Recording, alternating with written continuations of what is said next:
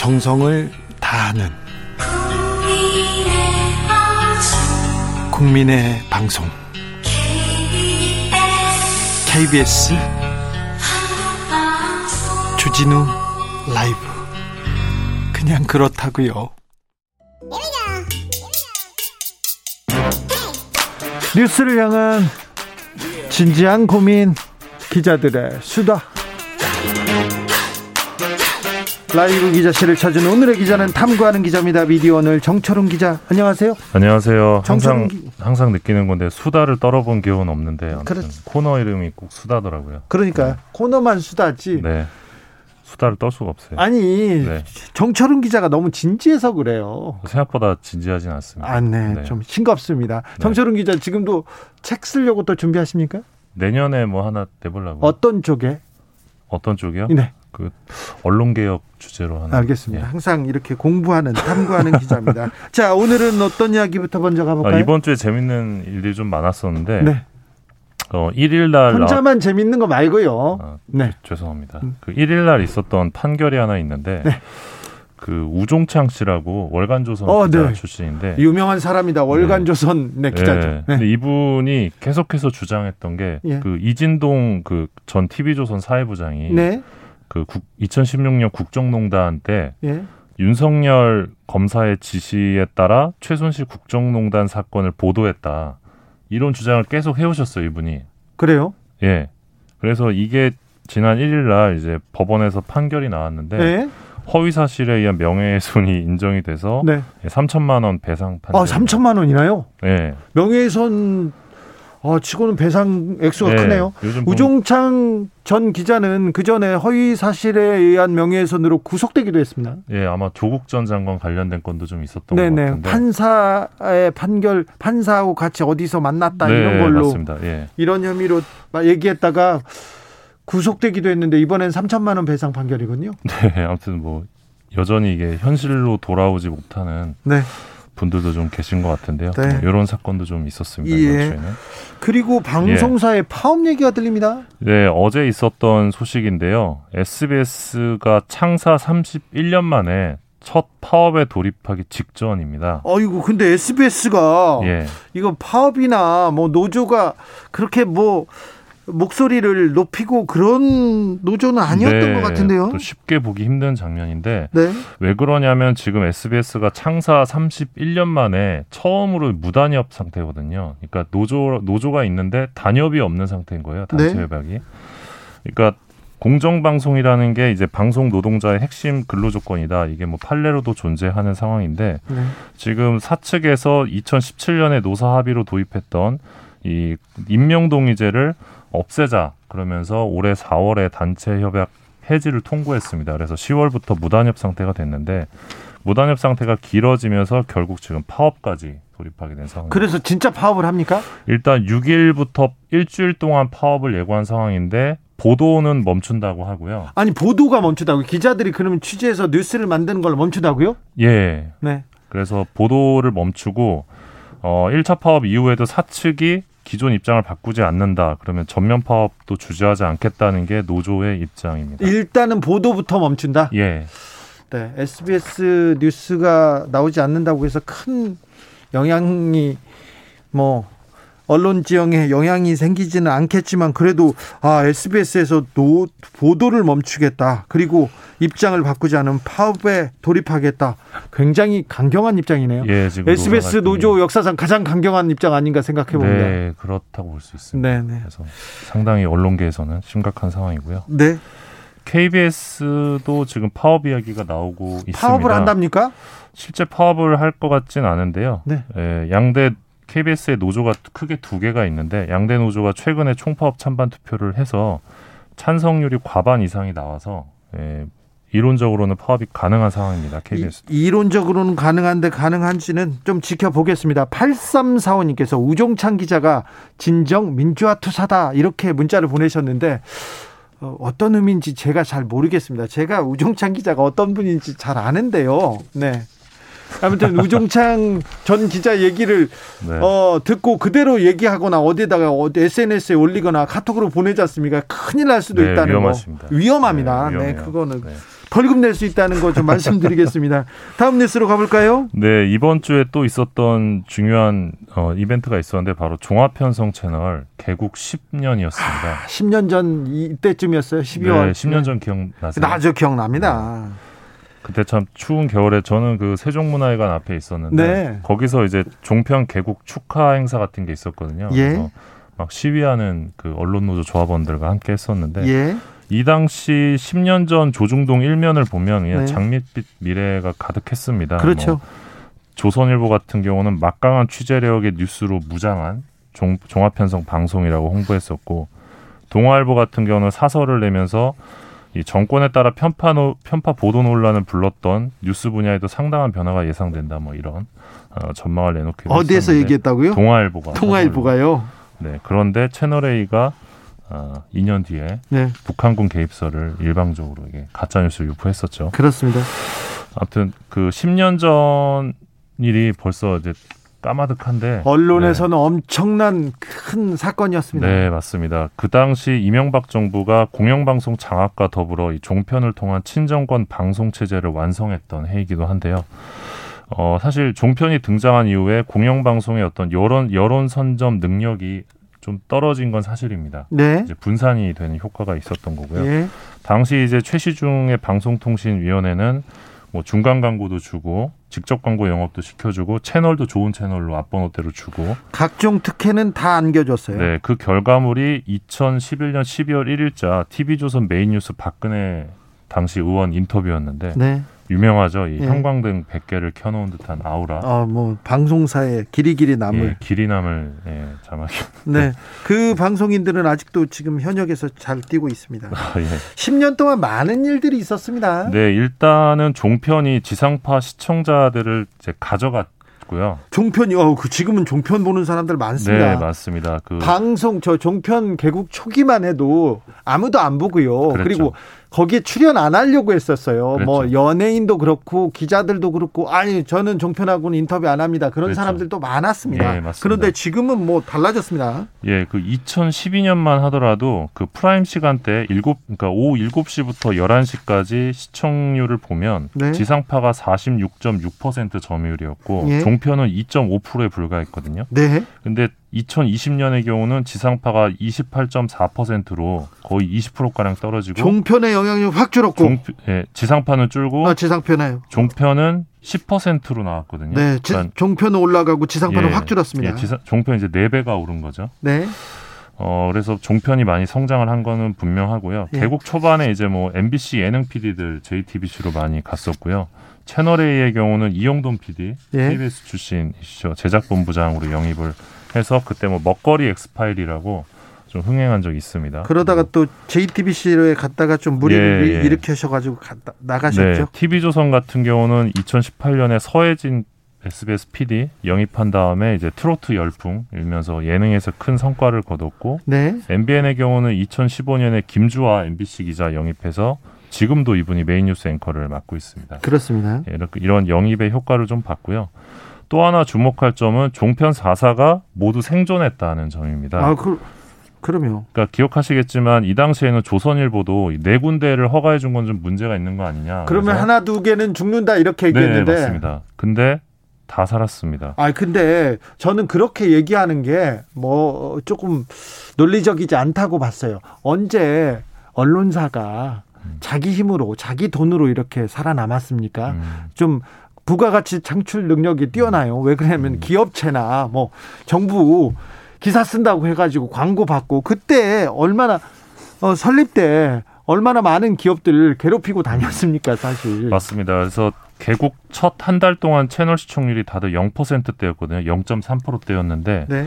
말씀하신 대로 뭔가 이게 정치권과의 결탁에 의해서 특권을 확보하고 또 이제 종편의 경우는 정치의 오락화 그리고 방송의 정파화 를 통한 어떤 시장을 분할하는 효과 그리고 그걸로부터 얻어낸 그 영향력을 통해 좀 부당한 방법으로 상업적 생존을 한 건 아니냐 이런 지적도 좀 있습니다. 처음에는 종편이 설립될 때는 뭐 돈을 모으기 위해서 광고를 모으기 위해서 기자들이 직접 나섰어요. 그런데 그 이후부터는 어느 정도 영향력이 생기고 음. 뉴스도 그리고 뭐 예능도 드라마도 힘을 받기 시작했습니다.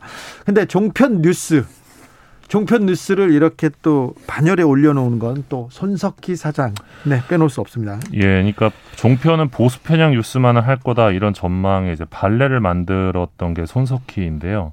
뭐 아시겠지만 뭐 agenda keeping, fact check, 앵커 브리핑 이런 것들로 이제 트렌드를 바꾸고 또 세월호 참사, 국정원 대선 개입 이런 것들을 꾸준히 보도를 했었죠. 그리고 2016년 국정농단 사태 smoking gun인 태블릿 PC 특종이 나오기도 했는데요. 예.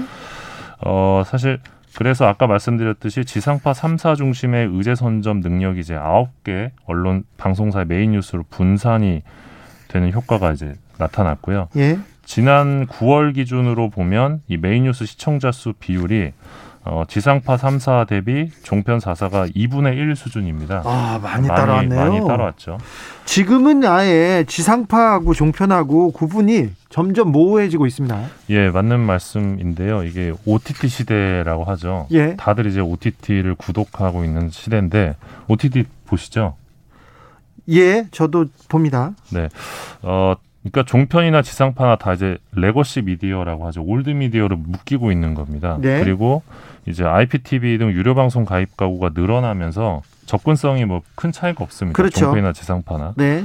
그리고 무엇보다 예능이나 드라마의 수준이 많이 올라왔습니다. 종편이. 예. 특히 뭐 JTBC 같은 경우가 뭐 스카이캐슬이나 뭐 이태원 클라스 또 부부의 세계 이런 것들 눈이 부시게 다 안 보셨죠? 큰, 큰, 네, 저는 네. 잘 모르는데 네, 큰 드라- 히트를. 예. 네, 큰 JTBC 쳤- 부부의 세계 겨- 경우는 시- 시청률이 28.4%까지 나왔었거든요. 오, 그래요? 예. 드라마가요? 예, 음. 상당히 많이 나왔었고 TV조선 미스터 트롯의 경우는 35.7% 시청률이 나오기도 했습니다. 정말 트로트 열풍을 지금 만들어냈죠, 예, TV 많이, 조선이. 많이 나왔었는데 네. 물론 이제 여전히 낮 시간대 시사 보도 프로그램 메인 뉴스 좀 여전히 불공정하다는 비판은 많습니다. 네네. 하지만 이제 2013년에 이 채널 A 박종진 쾌도남마에서 어떤 방송을 했었냐면 이 5대 얼짱 여성 정치인 을 주제로 외모 품평을 한 적이 있습니다. 아, 진짜요? 네. 그 방송 가능하다고요? 예. 얼굴을 가지고? 예. 그런 이때- 일이 있었다고요? 네. 이때 이 5대 얼짱 중에 한 명이 방금 출연하셨던 김재현 후보였고요. 그리고 또 한 분이 박근혜 대통령이었는데 어, 제가 들어도 부끄럽네요. 네, 너무 이제 어, 이거 말도 안 됩니다. 예, 너무 수준 떨어지는 이런 방송을 해서 이제 법정 제재를 받기도 했었는데 네. 더 이상 이런 방송을 보기는 힘들어졌죠. 그러니까 네. 종편도 나름의 어떤 어, 변화들을 꾀했던 것인데 그리고 뭐 한국의 폭스뉴스를 꿈꿨던 우리 엄성섭 TV조선 앵커의 경우도 지금은 방송 출연을 못 하고 계속 소리를 지르면서 네. 호통 진행으로 있어요. 네, 호통 진행으로 인기를 모았습니다. 조혜숙님께서 종편 뉴스 모 방송사에 소리 지르면서 뉴스 전달하시는 그분 파격적이었어요. 뉴스 보면 혼나는 느낌이랄까. 네, 예. 이분 저기 청탁금지법 위반 혐의로 네. 지금 조사받고 있습니다. 네 맞습니다. 네, 어, 그래서 이제 종편이랑 지상파나 함께 늙어가고 있다. 그리고 지금은 넷플릭스와 유튜브 같은 OTT와 이제 경쟁해야 하는 위치이기 때문에 어, 두, 두 플랫폼 다 위기인 상황이다. 이렇게 볼 수 있습니다. 종편이 특별히 MBN 같은 경우는 출범 당시에 조금 문제가 많아서 사실 퇴출됐어야 하는데 예, 어, 퇴출되지 않고 지금도 잘 굴러가고 있습니다. 예. 그래서 또 하나 중요한 맥락이 종편은 퇴출되지 않는다는 건데 말씀하신 대로 투자 자본금 556억 원을 편법 충당하고 수년 동안 회계 조작을 벌였던 사실이 드러나서 이게 명백한 방송법 18조 위반이거든요. 그래서 승인 취소가 가능했는데 어, 6개월 영업 정지 처분에 그쳤고 이마저도 행- 지금 행정 소송이 진행되면서 어, 진행이 처분이 안 되고 있죠.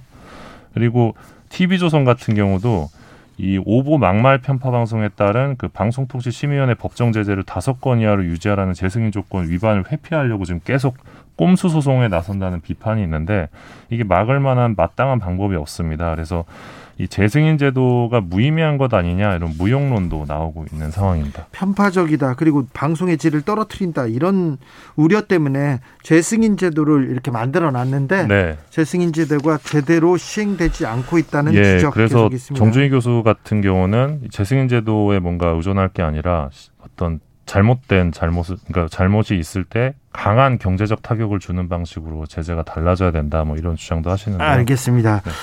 아, 마지막 뉴스 짧게 만나보겠습니다. 네, 프랑스 최대 지역 일간지 우에스트 프랑스가 예. 2022년 대선에서 어, 정당 혹은 후보자 관련 여론조사 보도를 앞으로 하지 않겠다 이렇게 선언했습니다. 대단히 파격적인 실험이기도 합니다. 그리고 또 모험이기도 하고요. 뭐라고 합니까? 예, 이 대선 전까지 정치 여론조사를 수행하지 않고 이에 대한 논평을 듣는데 시간을 낭비하지도 않을 것이다 이런 입장을 편집국장이 밝혔는데요. 네.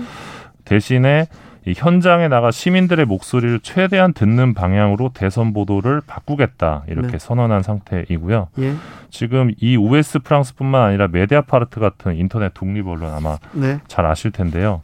여기서도 이미 창간 당시부터 여론조사를 보도하지 않고 있습니다. 이 정부의 신뢰성 때문인데 네.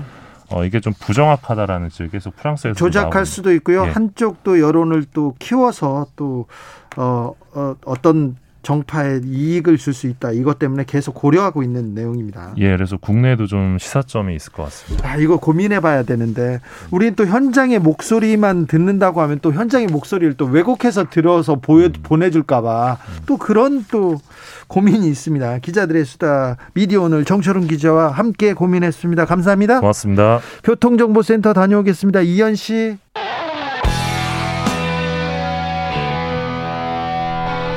스치기만 해도 똑똑해진다. 드라이브 스루 시사 주진우 라이브.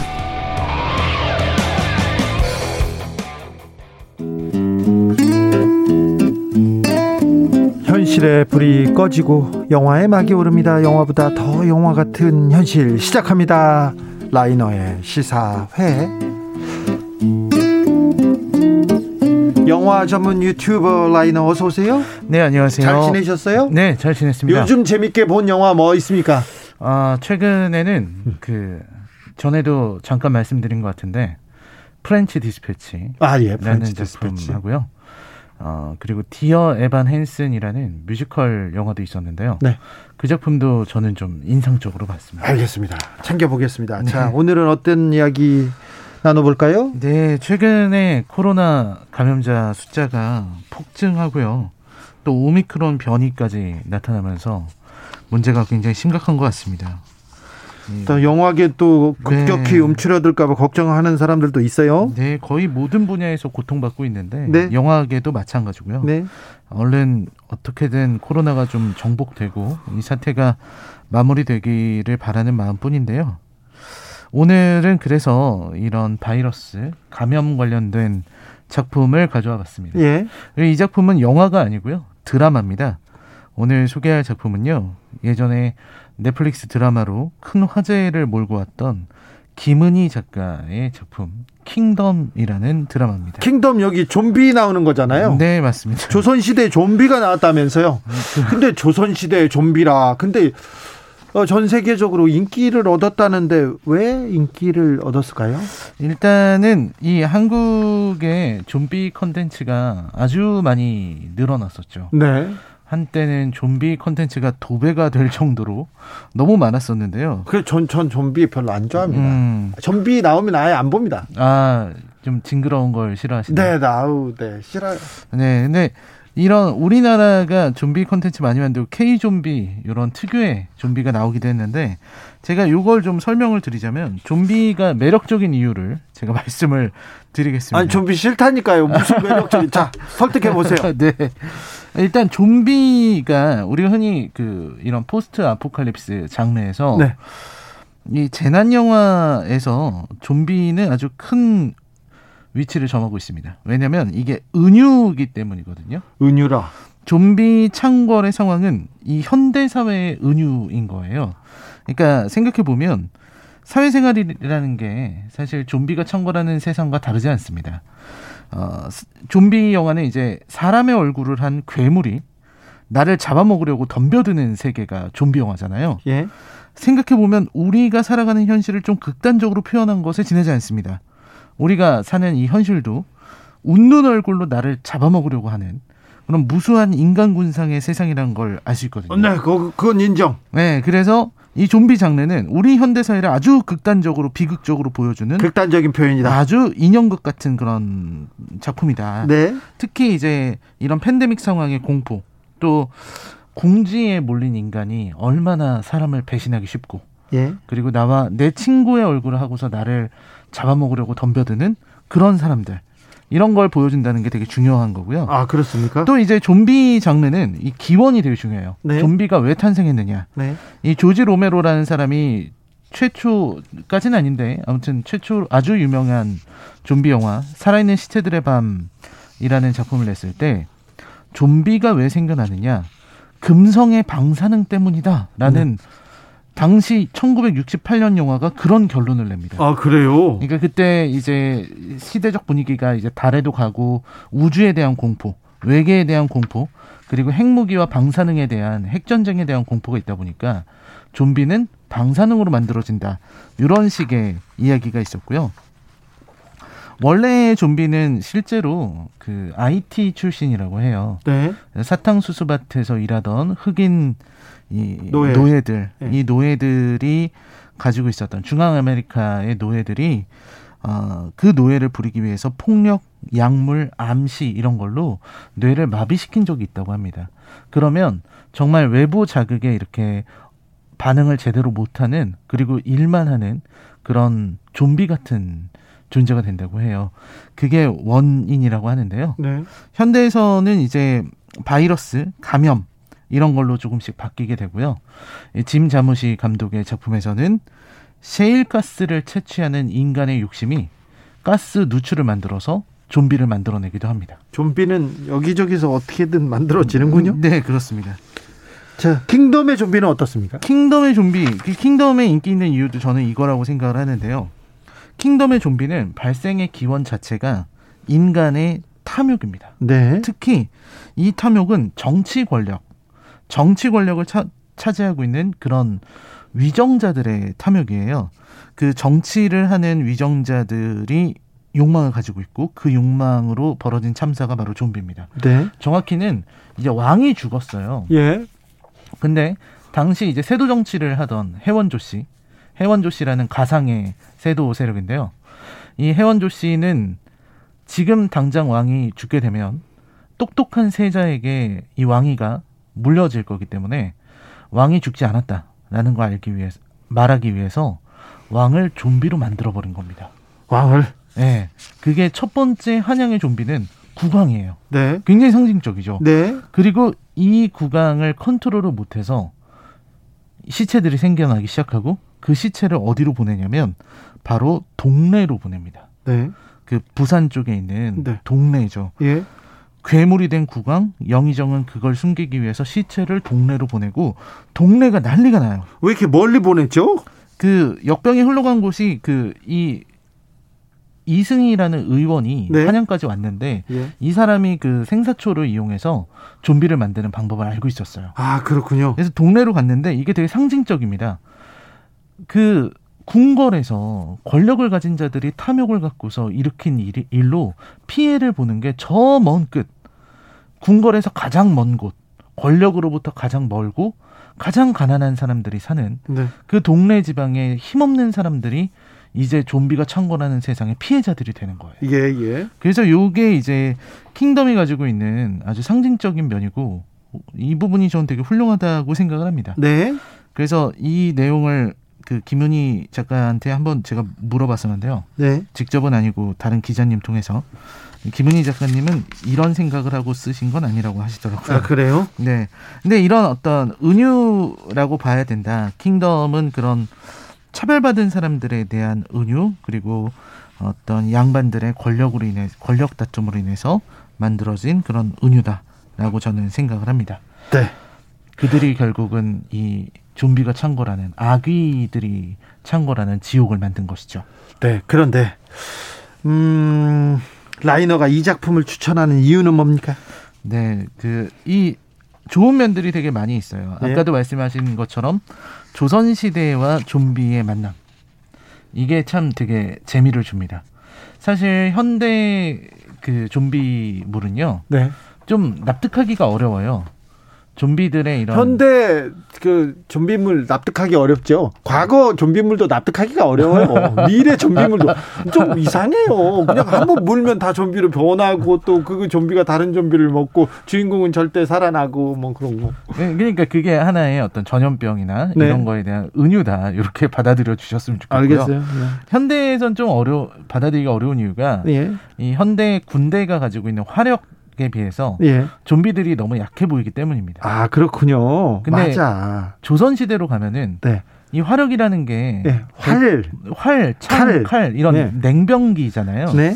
그러다 보니까 좀비가 훨씬 더 위협적으로 느껴질 수 있는 거죠. 네. 그래서 조선 시대와 좀비가 참 잘 어울린다 이런 생각이 들고요. 아, 그럼 아무튼 좀비도 총 맞으면 죽는군요. 그럼. 그렇죠. 머리에 총을 맞으면 죽는데 네. 근데 그것보다 우리는 훨씬 더 센 화기들을 갖고 있으니까 예. 현대 사회에선 좀 그렇죠. 예. 그리고 또 이제 디테일한 설정들 이런 부분들이 되게 좋았고요. 네. 이 조선이라는 세계, 가상의 조선을 만들었지만 우리 모두가 알고 있는 그런 조선을 만들어서 그 안에서 펼쳐지는 이런 힘없는 백성들과 그리고 그런 백성들을 어떻게든 구하려고 하는 사람들 그리고 그런 백성들이 어떤 피해를 보든 상관없이 권력 다툼에만 관심이 있는 이런 위정자들 이들의 모습을 보여주면서 하나의 은유를 보여줬다고 생각을 합니다. 그래서 저는 이 드라마 킹덤의 세상을 보다 보면 그 약간의 너무 잔인해 보이는 그런 부분만 넘길 수 있으면 네. 우리 사회의 모습이 언뜻 비친다고 생각할 수 있을 것 같아요. 지금 현재 사회가요? 그렇습니다. 네. 그래서 주말에 이 드라마를 놓치신 분들이 있다면 어떤 이런 깊은 메시지와 상징을 읽으면서 비교하면서 보면 좋지 않을까 하는 생각이 들었습니다. 어, 이게 음, 시즌 2, 2까지 나왔죠. 그리고 중간에 뭐 아신전? 네, 아신전도 나왔습니다. 네. 전지현 씨가 나오는. 자, 그러면은 킹덤 1, 음. 킹덤 2, 아신전 네. 다 잘 만들어졌습니까? 말씀하신 순서대로 조금씩 아쉬워지죠. 아, 그래요? 킹덤 시즌 1이 제일 재밌고요. 예. 시즌 2에서는 뭐 재미를 이어가다가 조금 아쉬운 부분이 있었고 네. 아신전은 저는 되게 좋아하는데 네. 저는 워낙 좀비 장르를 되게 좋아하거든요. 아, 그래요? 근데 이제 평가는 아신전이 좀 안 좋은 평가를 많이 받았습니다. 네. 강보현님께서 저도 좀비 영화 징그럽고 싫어요. 부산행은 감동적으로 봤어요. 주기 기자님께 부산행 추천드립니다. 얘기하는데 아, 부산행 아, 김은성 형이 연기를 했잖아요. 네. 연기 어, 연기가 리얼하다면서요? 아, 그, 아, 엄청나죠. 그렇죠. 네, 저도 김희성 배우님의 네. 그 많은 연기 중에서 네. 거의 최고의 악역 연기로. 아니야 친일파 역 더 잘해요. 아, 그, 그것도 잘하죠. 네네. 그러니까 거의 투탑입니다. 아, 친일파 어, 아니면 이런 거 네. 악역이었어요. 악역? 악역, 악역. 아주 나쁜. 네. 정말 세상에 어떻게 이렇게 나쁠 수 있을까? 그래요? 그런, 예.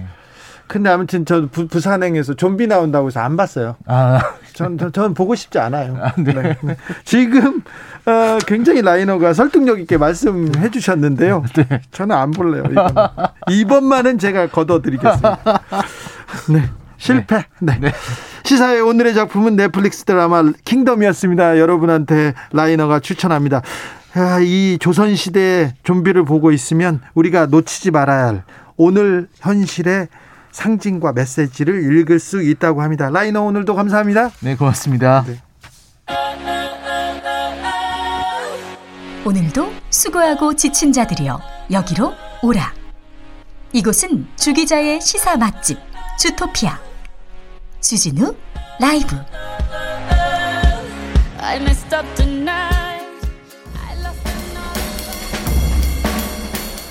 느낌 가는 대로 그냥 고른 뉴스 여의도 주필 암호화폐 수익률 20% 버피 눌린 햄스터 주고 MBC 기사입니다. 투자의 규제 워런 버핏 있지 않습니까? 워렌 버핏보다 투자율이 높은 성공률이 높은 분이 있습니다. 인터넷 방송에서 가상화폐 투자를 하는 사람인데요. 아, 세계인한테 사랑을 받는 햄스터 미스터 곡스입니다. 미스터 곡스는 어, 생전에 놀랍게도 수익률이 20%를 넘었다고 합니다. 30대 독일 남성 두 명이 곡스라는 햄스터를 키웠는데요.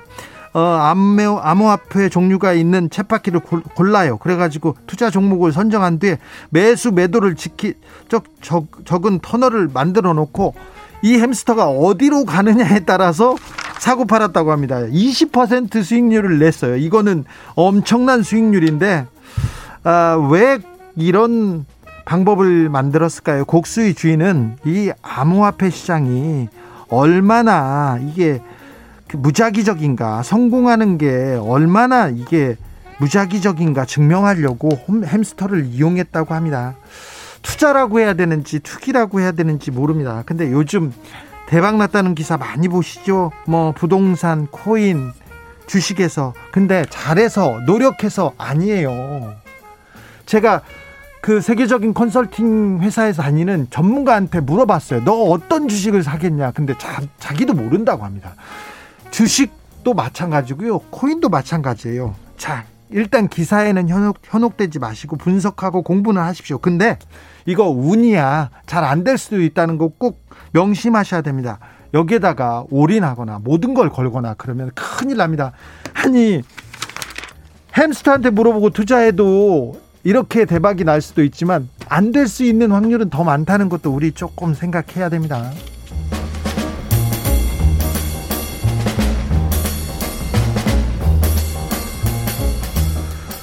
동물로 태어난다면 이 나라에서 룩, 룩, 룩셈부르크입니다. 한겨레 기사인데요. 대선을 앞두고 반려견과 식용견은 다르다. 해묵은 주장이 개- 다시 흘러나오고 있는데, 아, 미국의 보험회사에서 전 세계 동물권을 조사했습니다. 그래서 순위를 발표했어요. 동물 고통에 대한 인식, 동물에 대한 인식, 동물 학대는 하고 있는지, 동물 복지는 어떻게 하고 있는지, 이렇게 쭉 조사를 해봤더니 조사 결과 1위는 룩, 룩, 룩셈부르크였습니다. 룩셈부르크는 모든 항목에서 높은 점수를 받았는데 유일하게 햄과 소세지를 룩셈부르크 사람들이 많이 먹는데요. 그래서 감점을 받았는데 아, 아무튼 1위였습니다. 2위는 영국이었는데 영국에서 최근에 문어와 게, 바닷가재 이거 고통을 느끼는 동물이라 그래서 살아있는 채로 삶으면 안 된다 이런 얘기도 나왔지 않습니까? 아 동물권을 인정하는구나 이렇게 생각했습니다. 거의 대부분 유럽 나라들이 상위권, 하위권은 아시아 나라들, 최하점은 중국이 받았습니다. 베트남 66위, 이란 65위, 러시아 59위. 그런데 한국은 조사 목록에 포함되지 않았는데 한국은 조사를 했다면 만약 했다면 한 60위 정도 됐을 거라고 합니다. 참 반려견, 식용견 논란 그리고 우리가 동물 복지, 동물권에 대해서는 갈 길이 좀 멀어 보입니다.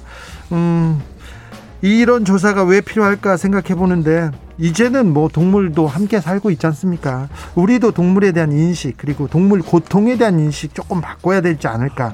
동물 복지에 대한 생각도 조금 가져야 되지 않을까 이렇게 생각해 봅니다.